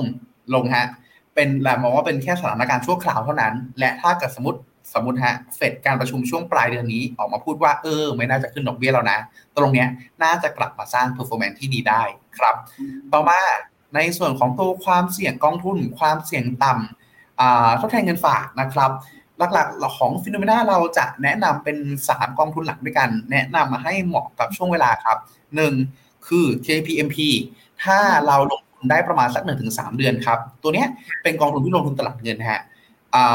สองถ้าลงทุนได้ประมาณสักสามถึงหกเดือน อาจจะเป็น KKP plus เป็นในส่วนของตัวตราสารหนี้ระยะสั้นครับ แล้วถ้าเกิดสมมติลงทุนได้ในช่วงเวลาประมาณสัก6ถึง12 เดือนขึ้นไป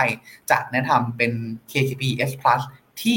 duration เขายาวกว่า ตอนนี้ถือประมาณสัก 8 เดือน ยิวอยู่ค่อนข้างสูง ก็ค่าแบบผลตอบแทนที่สูงกว่าแต่ธรรมชาติครับ ตรงเนี้ยก็จะมีความผันผวนเข้ามาเกี่ยวข้องด้วย ก็เลยแนะนำครับว่าให้ถือครองให้เหมาะสมกับในส่วนของตัวช่วงเวลาครับ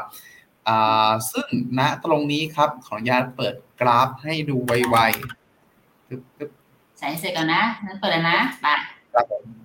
ที่แนะนำครับให้ ถือครองให้เหมาะกับในส่วนของตัวอายุครับ เป็นเพราะว่าภาพนี้เลย KKP MP ครับจะเห็นได้ว่าเส้นสีน้ำเงินครับเรียบลาบค่อนข้างราบเรียบฮะปรับตัวขึ้นมาเรื่อยๆเนาะ KKP Plus มีจังหวะกระชากบ้างขึ้นบ้างลงบ้าง KKP S Plus ครับจะเห็นได้ว่ามีจังหวะปุกลงมา ปังขึ้นไป ปุกลงมาปังขึ้นไป ค่อนข้างบ่อยฮะ ซึ่งนัดตรงเนี่ยครับถ้าเราดู 1 ปีย้อนหลัง ผลตอบแทนที่ได้ครับอยู่ที่ 1.24 1.55 แล้วก็ 1.68%ตามลำดับ ตรงนี้จะเห็นได้ว่า KKP S Plus ยังคง outperform ในส่วนของตัว 2กองที่เหลืออยู่ดีเนาะผลตอบแทนดีกว่าอยู่ดี แล้วเอ๊ะดูเหมือนว่าตรงนี้มันน้อยเนาะแต่จริงๆแล้วเนี่ยถ้าเราดูย้อนหลังครับในช่วงระยะสั้นๆบ้าง ผลปรากฏว่าณตรงนี้ครับอัตราผลตอบแทนที่ทำได้ในช่วง 3 เดือนเนี่ยมันเยอะ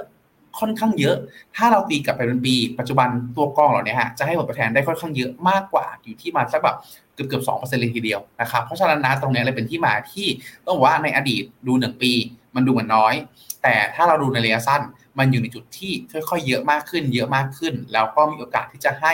ได้แต่ระดับประมาณสัก 1.8ถึง2%ประมาณนี้ครับ ก็เลยแนะนำว่าลงสามกองนี้ได้ แต่ให้เหมาะสมกับช่วงเวลาที่เลือกครับ ประมาณนี้ฮะโอเค แล้วก็คำถามสุดท้ายจากทางคุณ LS ค่ะ ถามถึงว่า แล้วกอง k o i กับ KT o i กองแม่เดียวกันไหมคะ ตรงนี้นะครับเอ่อก็เปิดกันดูสดๆเลยนะครับ k o i เป็น Invesco DB Oil Fund นะครับ แล้วก็ KT Oil น่าจะเป็นกองเดียวกันนะครับ ก็คือในส่วนของตัว DB Oil Fund DBO เหมือนกันครับ เพราะฉะนั้นนะตรงนี้กองเดียวกันครับสรุปก็คือเลือก ในส่วนของตัวกองที่ค่าค่าธรรมเนียมถูกกว่าละกันครับผมแต่ถ้าเป็นฟิโนเมนาขออนุญาตนะถ้าผิดน่าจะเป็นของทางกรุงศรีที่เราได้เช็คค่าธรรมเนียมมาแล้วว่าน่าจะถูกที่สุดในช่วงอะใช่ครับผมเป็น KF Oil ครับจะลงในส่วนของตัว DBO เหมือนกัน แต่ว่าค่าธรรมเนียมถูกที่สุดครับอืมโอเค เอ๊ะเมื่อกี้เพิ่งนึกออกค่ะ อีกหนึ่งคำถามจากทางของคุณเอสที่เป็นถามเรื่องของตัวตราสารที่ถือครอง อยากให้แบบความเสี่ยงต่ำแทนเงินฝากค่ะ ถ้าสักประมาณสองอาทิตย์ที่แล้วมั้งที่ตาคุยกับของทาง KPM นะคะใช่ครับ อันนั้นเขาก็มาเล่าให้ฟังคือ อันนี้จะค่อนข้างตรง เพราะว่าเขาจะเลือกการลงทุนโดยแบบเป้าประสงค์ของการถือครองเงินเป็นหลักเลยนะคะ ว่าจะเป็นระยะเวลากี่ปีสั้นกลางยาวอะไรอย่างเงี้ยค่ะ จะไม่ได้ดูว่าแบบไม่ได้ใช้ในฝั่งของตัวเฟดเท่าไหร่ เพราะเดี๋ยวนะ ชื่อคุณอะไรนะชื่อเล่น คุณปอไอ้คุณคุณปอนไม่ใช่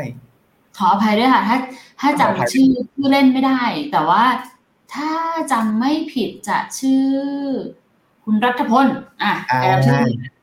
ลองไปหาดูได้ค่ะแต่ว่าอันนั้นเป็นเป็นอีกหนึ่งการไลฟ์ที่แบบน่าน่าฟังน่าฟังมากๆเลยสำหรับทางฝั่งของตัวตาสันนี่นะคะ ก็ลองไปดูย้อนหลังได้ เพราะว่ามันไม่ได้แบบดูแค่เฉพาะสถานการณ์ปัจจุบันเขาดูเป็นภาพแบบแมกโรแล้วก็ดูแบบเจาะลึกจริงๆว่าเรื่องยังไง ลองไปดูกันค่ะอะไปต่อคุณพิษหายใจได้แล้วนะครับผมกองกอง RMF ค่ะอเมริกาเดินซื้อ KUS ARMF ไว้ติดลบเกือบ 30 ปีนี้ค่ะคนถัวหรือไปซื้อกองใหม่ไม่กระเทน RMF ดีคะอ่าในอ่าอันนี้ไม่มั่นใจว่าเกษียณเมื่อไหร่เนาะแต่ถ้าเกิดในส่วนของตัวกว้างๆผมอาจจะแนะนำครับว่ายังสามารถถัวได้ แต่ถัวในส่วนสัดส่วนที่น้อยลงมา ที่ผมแนะนำว่าน้อยลงมาเนี่ยเป็นเพราะว่ามันมีความเป็นโกรธค่อนข้างสูง และถ้าเกิดสมมติเราฝากเขาไอ้กับโกรธทั้งหมดนะตรงนี้ความผันผวนอย่างที่เห็นครับ ความผันผวนมันสูงอาจจะแนะนำครับไปมองหาตัว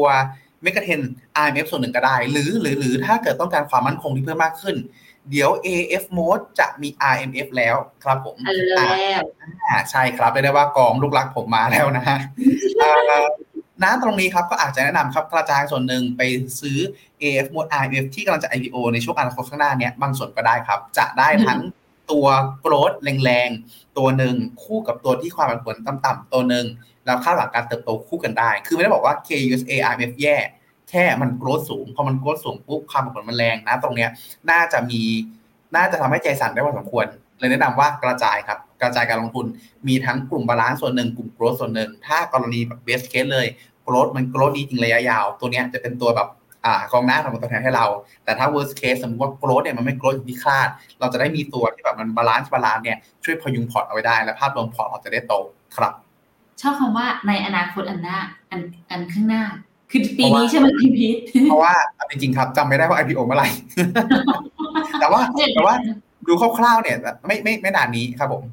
อ่าโอเคโอเคเดี๋ยวถ้าเกิดใครทราบข่าวอะไรพิมพ์มาบอกเพื่อนๆกันได้นะคะเผื่อจะได้ปรับพอร์ตได้ทันเพราะช่วงสิ้นปีส่วนใหญ่คุณมักจะมาดูแผนของตัว11ถึง17ครับผม วันนี้เลยวันแรกครับผมสิบเอ็ดวันนี้เลยเหรอใช่ครับ IPO วันแรกแล้วครับผมงั้นแสดงว่ามีเวลาซื้อแค่วันพรุ่งนี้ กับ วันเจ็ดอังคารอ๋อเดี๋ยวนะอ่าใช่ครับแต่หลัง IPO ก็ได้หลัง IPO ก็ได้ครับผมโอเคไปต่อค่ะคุณแซมสวัสดีนะคะถามถึงตัวกอง J KG Income ค่ะ แล้วก็ KG Infra ลงแล้วลงอีกลงต่อถูกไหมเลขไปสองไม้ ผมคิดถูกหรือเปล่าครับเอ่อ KG Income จะมีความ โดนกดดันครับโดยในเรื่องของตัวอ่าทั้งพูดถึงครับทั้งสองกองเลยทั้งสองกองเลย โดนกดดันในเรื่องของตัวดอกเบี้ยเนาะเพราะ KG Infra เองมันเป็นลูกผสมฮะระหว่างส่วนของตัวอ่าหุ้นกับในส่วนของตัว lead หรือตราสารหนี้คือถ้าเปรียบก็คือ lead อาจจะมีความเป็นหุ้นสัก 60 ตราสารหนี้สัก 40 ก็คือเป็นผลิตภัณฑ์ที่มีโกรธแต่โกรธน้อยแล้วเน้นตัวincome สม่ำเสมอ ส่วน infra จะมีความเป็นหุ้นแบบสัก 7-80%แล้วมีความเป็น ตัวตราสารหนี้เองเนี่ยสักประมาณสัก20-30%ครับก็คือมี growth สูงกว่าหน่อยเนาะแล้วก็เน้นเรื่องของตัว income เหมือนกัน แล้วพอเป็นลักษณะเนี้ย สิ่งที่เกิดอะพอ KG Income ชื่อชื่อนี้เลยครับ ก็คือความเป็น income ก็คือเน้นในเรื่องของตัวอัตราของตัวแทนสม่ำเสมอ ก่อนจะไปลงพวก REIT บ้าง infra บ้างตราสารหนี้บ้าง แล้วพอดอกเบี้ยมันขึ้นครับ สิ่งที่เกิดขึ้นก็คือกดดัน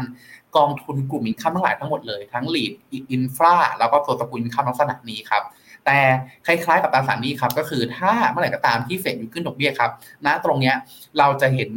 ความชัดเจนเพิ่มเติมมากขึ้นครับอย่างน้อยๆถ้าจะถัวผมอาจจะแนะนำให้ถ้ารู้สึกถ้าผมพูดลักษณะเนี้ยน่าจะมีความท้อในอ่าถ้าผมถ้าคอมเมนต์มาลักษณะเนี้ยน่าจะมีความท้อในระดับหนึ่งแล้ว ผมเลยแนะนำครับอย่าเพิ่งถัวตอนจากนี้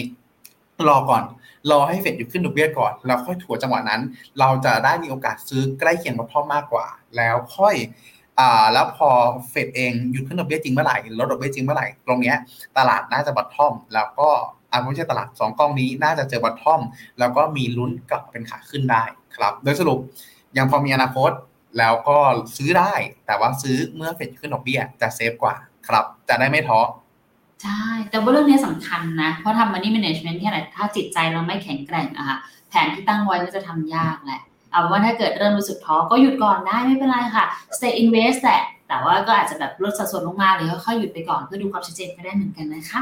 ไปต่อค่ะ ของคุณวิวินบิฟค่ะ มุมมอง KTP Shares KT Energy และ KT Mining ค่ะ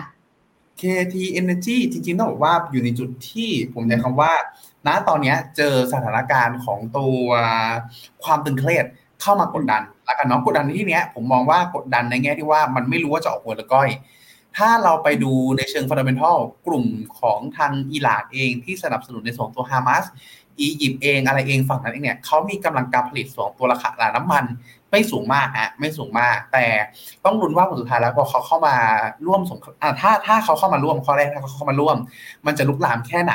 ถ้ามันลุกลามมันถึงอาจจะเป็นเรื่องของตัวอัพไซด์ให้สูงมากขึ้นได้ครับ สังเกตได้ว่าอันเนี้ยวิวเปลี่ยนไปแล้วเพราะว่าก่อนหน้านี้มันเป็นวิวที่อิงบนเรื่องของตัวเศรษฐกิจ เนาะแต่อันเนี้ยวิวมันเปลี่ยนไปแล้วเพราะว่าสถานการณ์เปลี่ยนก็คืออิงอยู่บนเรื่องของตัวความตึงเครียดแทน เพราะฉะนั้นถ้าเป็นลักษณะเนี้ครับหลักๆเองอาจจะยังไม่ค่อยแนะนำในส่วนของตัวกลุ่ม energy แล้วก็ออยเท่าไหร่ เพราะว่าเราต้องไปลุ้นฮะลุ้นว่าสถานการณ์มันจะบานปลายไปแค่ไหน ถ้ามันบานปลาย มันจะอยู่ในจุดที่ดีต่อสินทรัพย์พวกนี้ปรับตัวขึ้นเนาะแต่ถ้าไม่บานปลายนะตรงเนี้ยมันอยู่ในจุดที่ก็ต้องกลับมาดูในเชิงของตัวด้านเศรษฐกิจต่อ แต่เราก็ไม่รู้ฮะว่ามันจะบานปลายหรือไม่บานปลาย หรือมันจะประทุขึ้นมาอีกครั้งหนึ่ง เพราะฉะนั้น ในเชิงของ risk reward และไม่ค่อยคุ้มเท่าไหร่ อาจจะไม่แนะนำ KT Energy ครับ KT Mining ก็จริงๆ ต้องบอกว่าอยู่ในจุดที่มีเอฟเฟกแต่ไม่เยอะมากเนาะเพราะหลักเองก็คือตะวันออกกลางเขาจะขึ้นชื่อเรื่องของตัวสินค้าส่งออกเป็นน้ำมันมากกว่าครับทำให้ถ้าเทียบกันตัวนี้อาจจะมีความชอบมากกว่าเล็กน้อย มีความชอบมากกว่าเล็กน้อยครับแล้วก็รวมไปถึงล่าสุดมีข่าวดีจากทางจีนที่เขาเตรียมจะเขาเชื่อว่าอะไรเขาใช้คำว่าอะไรนะยกในสองตัวเพดานนี่เพิ่มไม่ใช่เพดานนี่ การขาดดุลการคลัง ให้ขาดดุลการคลังเพิ่มขึ้นได้ เพื่อที่เตรียมออกมาตรการกระตุ้นเศรษฐกิจเพิ่มเติม เป็นข่าวที่แบบว่าแหล่งข่าวบอกมาอีกแล้วฮะแหล่งข่าวบอกมาแล้ว อันนี้ก็ต้องรอลุ้นกันถ้าถ้าทำจริง ถ้าทำจริงนะ ตรงเนี้ยน่าจะหนุนในส่วนของตัว demand ในเรื่องของตัวสินค้า commodity แล้วก็หนุนในเรื่องของตัว mining ได้ดีพอสมควรครับเลยมองว่าถ้า 3 ตัวเนี้ย K Energy นอก KT Energy ชอบน้อยสุด KT Mining ลงมาส่วน KT Precious ผมว่าอยู่ในจุดที่อาจจะ ทยอยสะสมตามราคาทองเมื่อกี้เนาะเพราะว่าตลาดเองยังมองลงอยู่ ถ้าไม่ได้มีเหตุการณ์เรื่องอิสราเอลอิสราเอลปาเลสไตน์ลุกลามอะไร ยังมองลงอยู่สะสมได้ อาจจะเป็นรอบให้กลับมาเล่นได้ในอนาคต ย้ำอีกรอบว่ามองลงมองลงในจุดที่อยู่ในจุดที่เริ่มเริ่มมีความน่าสนใจครับเออแต่เข้าใจที่คุณทุนพิษอยากย้ำนะ เพราะบางทีเราบอกว่าทยอยสะสมได้ คนก็อาจจะมองว่า อ๋อ มันจะกลับมาแล้วใช่ไหมคะ ถึงให้ทยอยสะสม ไม่ เราอาจจะมองลงแต่ว่าให้ทยอยสะสมเพราะจะได้ของถูกนั่นเองอะเป็นใช่ครับไปอะมาต่อกันค่ะของธนกรค่ะ การสับเปลี่ยนกอง MF ผมต้องเก็บเอกสารอะไรไว้ครับ ถ้ากองที่ถือได้กำไรจะสับเปลี่ยนไปกองตัวอื่นเอ่อเอกเก็บเอกสารทุกอย่างถ้าแบบตอบง่ายๆคือทุกอย่างฮะการซื้อการสวิชทุกอย่างเอาไว้เลย เพราะว่าอ่าในส่วนของตัวเวลาขายเนี่ย ถ้าเราไม่ได้ถ้าเราไม่ได้มีการโอนย้ายทางบลจเขาจะ ตรวจสอบได้เองอยู่แล้ว แต่ถ้าสมมติเรามีการโอนย้ายอีกอนาคตสมมติอยู่บลจนี้แยไปบลจนู้นอ่าหรือย้ายไปแบงค์นู้นแบงค์นี้ ตัวเอกสารเนี่ยเราต้องเรียงลำดับไว้ให้ดี แล้วก็เก็บเอาไว้ทุกอย่างเลย ซื้อขายสวิตให้ครบ แต่เดี๋ยวนี้น่าจะสะดวกขึ้นแล้วฮะก็คือหลายท่านเก็บเป็นอีเมลแทนครับผมไปค่ะ ระหว่างกองทุนที่มีนโยบายมุ่งเน้นลงทุนโดยตรงในทองคำแท่ง physical gold หรือ gold bullion โอเคค่ะ ขอโทษเมื่อกี้แวบไปเองค่ะ ในต่างประเทศเป็นหลักอย่างที่ gold bullion UH กับ SCB gold กองทุนไหนน่าสนใจกว่ากันครับ ส่วนตัวผมจะแนะนำเป็น SCB Go เนาะเพราะว่าหลักๆเองผมมองเรื่องของตัวข้อข้อแรกคือค่าธรรมเนียมเนาะแล้วก็สองก็คือเรื่องของการที่เขาลงทุนใน ETF แล้วจะมีสภาพคล่องค่อนข้างสูงกว่าครับเพราะฉะนั้นนะตรงเนี้ยอ่าเรื่องของตัวสภาพคล่องเองค่อนข้างมีผลต่อการเทรดเลยแนะนำเป็นลักษณะนี้ครับ ก็คือแนะนำตัว SCB gold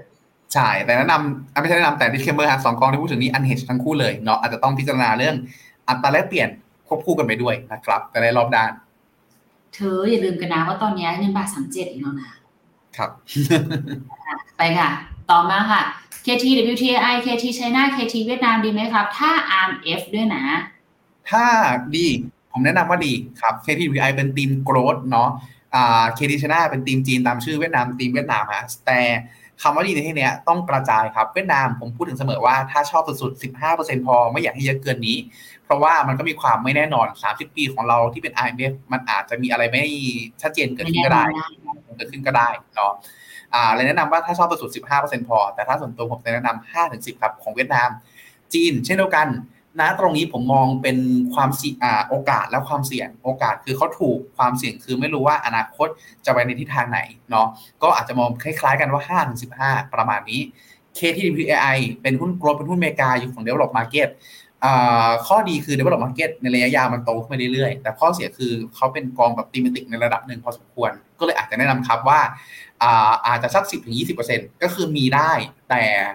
มีแล้วแคปความเสี่ยงผันเอาไว้ ส่วนที่เหลือกระจายลงกอง global ทั่วๆไปบ้าง ลง Asia Japan ทั่วๆไปบ้าง เราจะได้ความมั่นคงในระยะยาวครับ ได้ทั้งสิ่งที่ชอบ แล้วก็ความมั่นคงการเติบโตในระยะยาวด้วยครับผม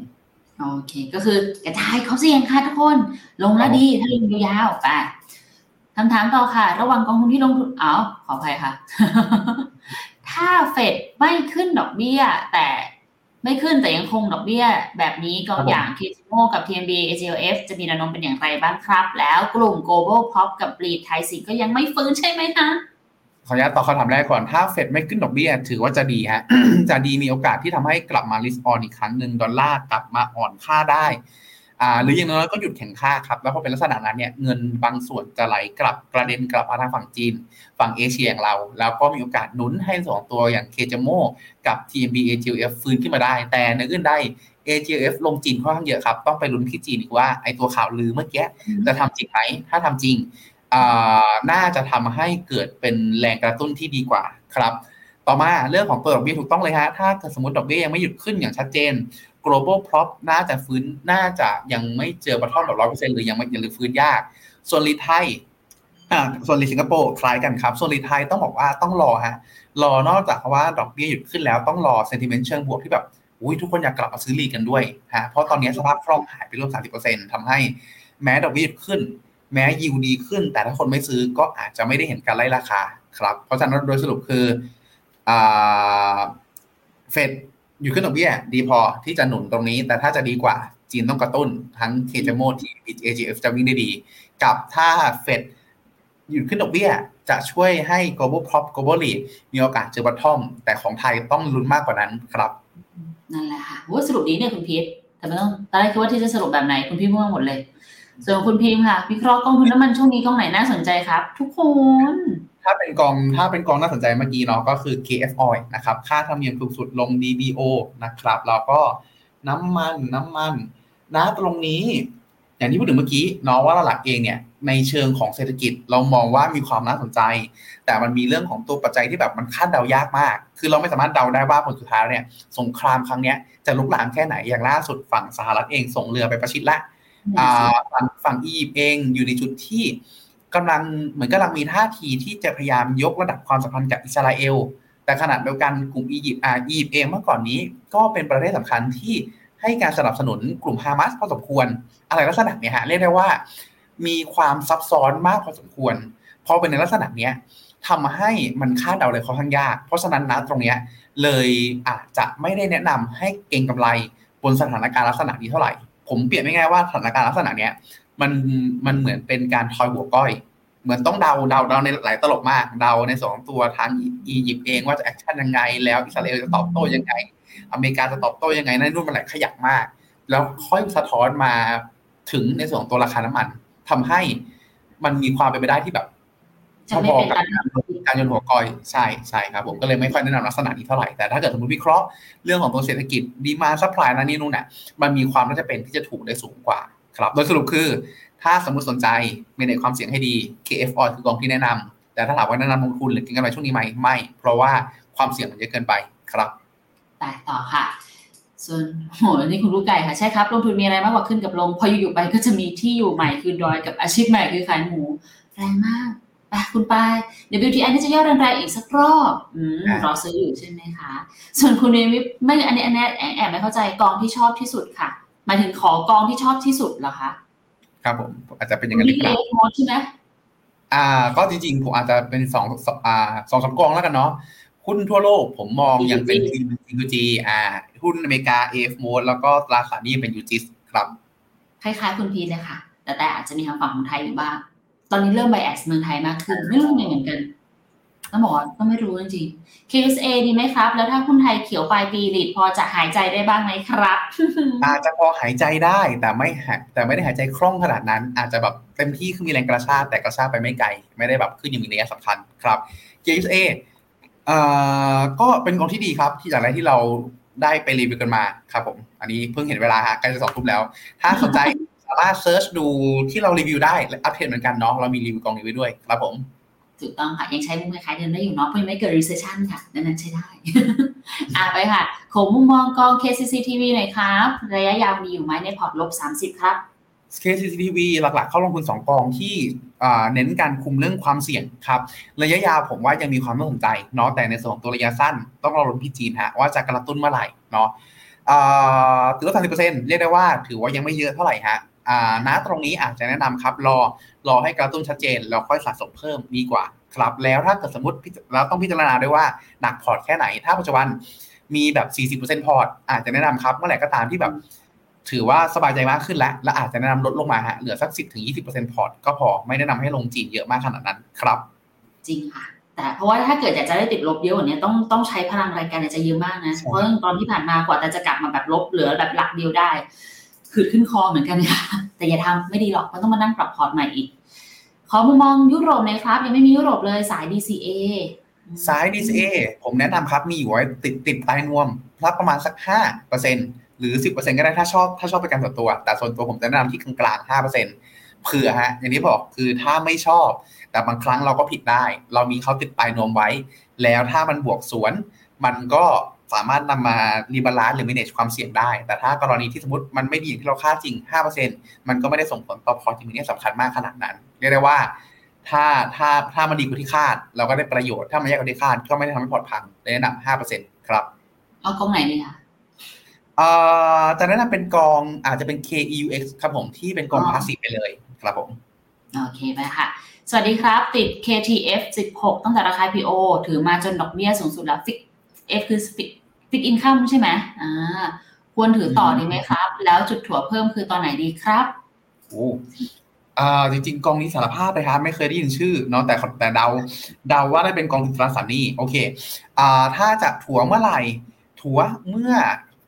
ท่าทีของกรงงขออนุญาตเปิดดูฟันแฟกชีนนิดนึงเลยแล้วกัน ถ้าเราไม่ผิดน่าจะเป็นกองทุนฝั่งตราสารหนี้ไทยอ๋อไม่ครับไม่ครับ อันนี้ ลงทุนในส่วนของตัว ไหนวะเนี่ยจิงโก้จิกอินคัมยี่สิบเปอร์เซ็นอ่ามีลงทุนในส่วนของตัว AA อ่าโอเค มีลงทุนในส่วนของตัว p i n g o ที่เส้นคำครับ ตรงนี้เท่ากับว่าเป็นลงทุน global bond เพราะฉะนั้นถ้าจะถัวรอถัวหลังจากที่เฟดอยู่ขึ้นดอกเบี้ยแล้วจะดีกว่าครับ ตอนนี้ยังไม่ได้แนะนำถัวแต่สบายใจได้ว่าอ่าดาวไซด์ไม่มากแล้ว ลงลงได้อีกไม่มากแล้วครับ โอเคค่ะ ถ้ากองรีดซื้อถั่วก็ควรซื้อตอนดอกเบี้ยขาลงใช่ไหมครับ ดอกสภาพคล่องถูกต้องนะคะครับผมถ้าตอบสั้นๆถูกต้องครับ ถ้าอเมริกามากองป้าจะตะอ๋อถ้าอเมริกามากองป้าจะตามมาด้วยไหมฮะรอป้ากลับมาเดาได้เดาได้เลยนะครับว่าป้าเดียวนะฮะป้าเชงไม่ใช่อ่าดีนะที่แก้ป้าเกที่นะครับป้าเกที่ก็เรื่องหลักเองน่าน่าจะฟื้นนะแต่คล้ายๆ กันน่าจะยังไม่ได้ฟื้นอย่างมีนัยสำคัญ คือถ้าเราซื้อ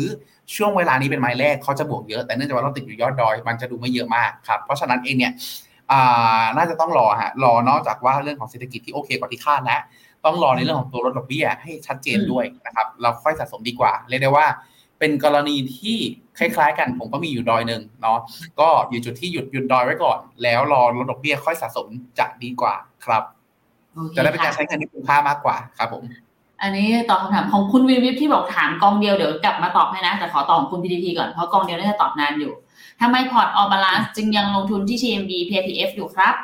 โอเคครับ ก็หลักๆเองในส่วนของตัวตรงนี้ฮะ all balance มันเป็นพอร์ตที่เรียกว่า SAA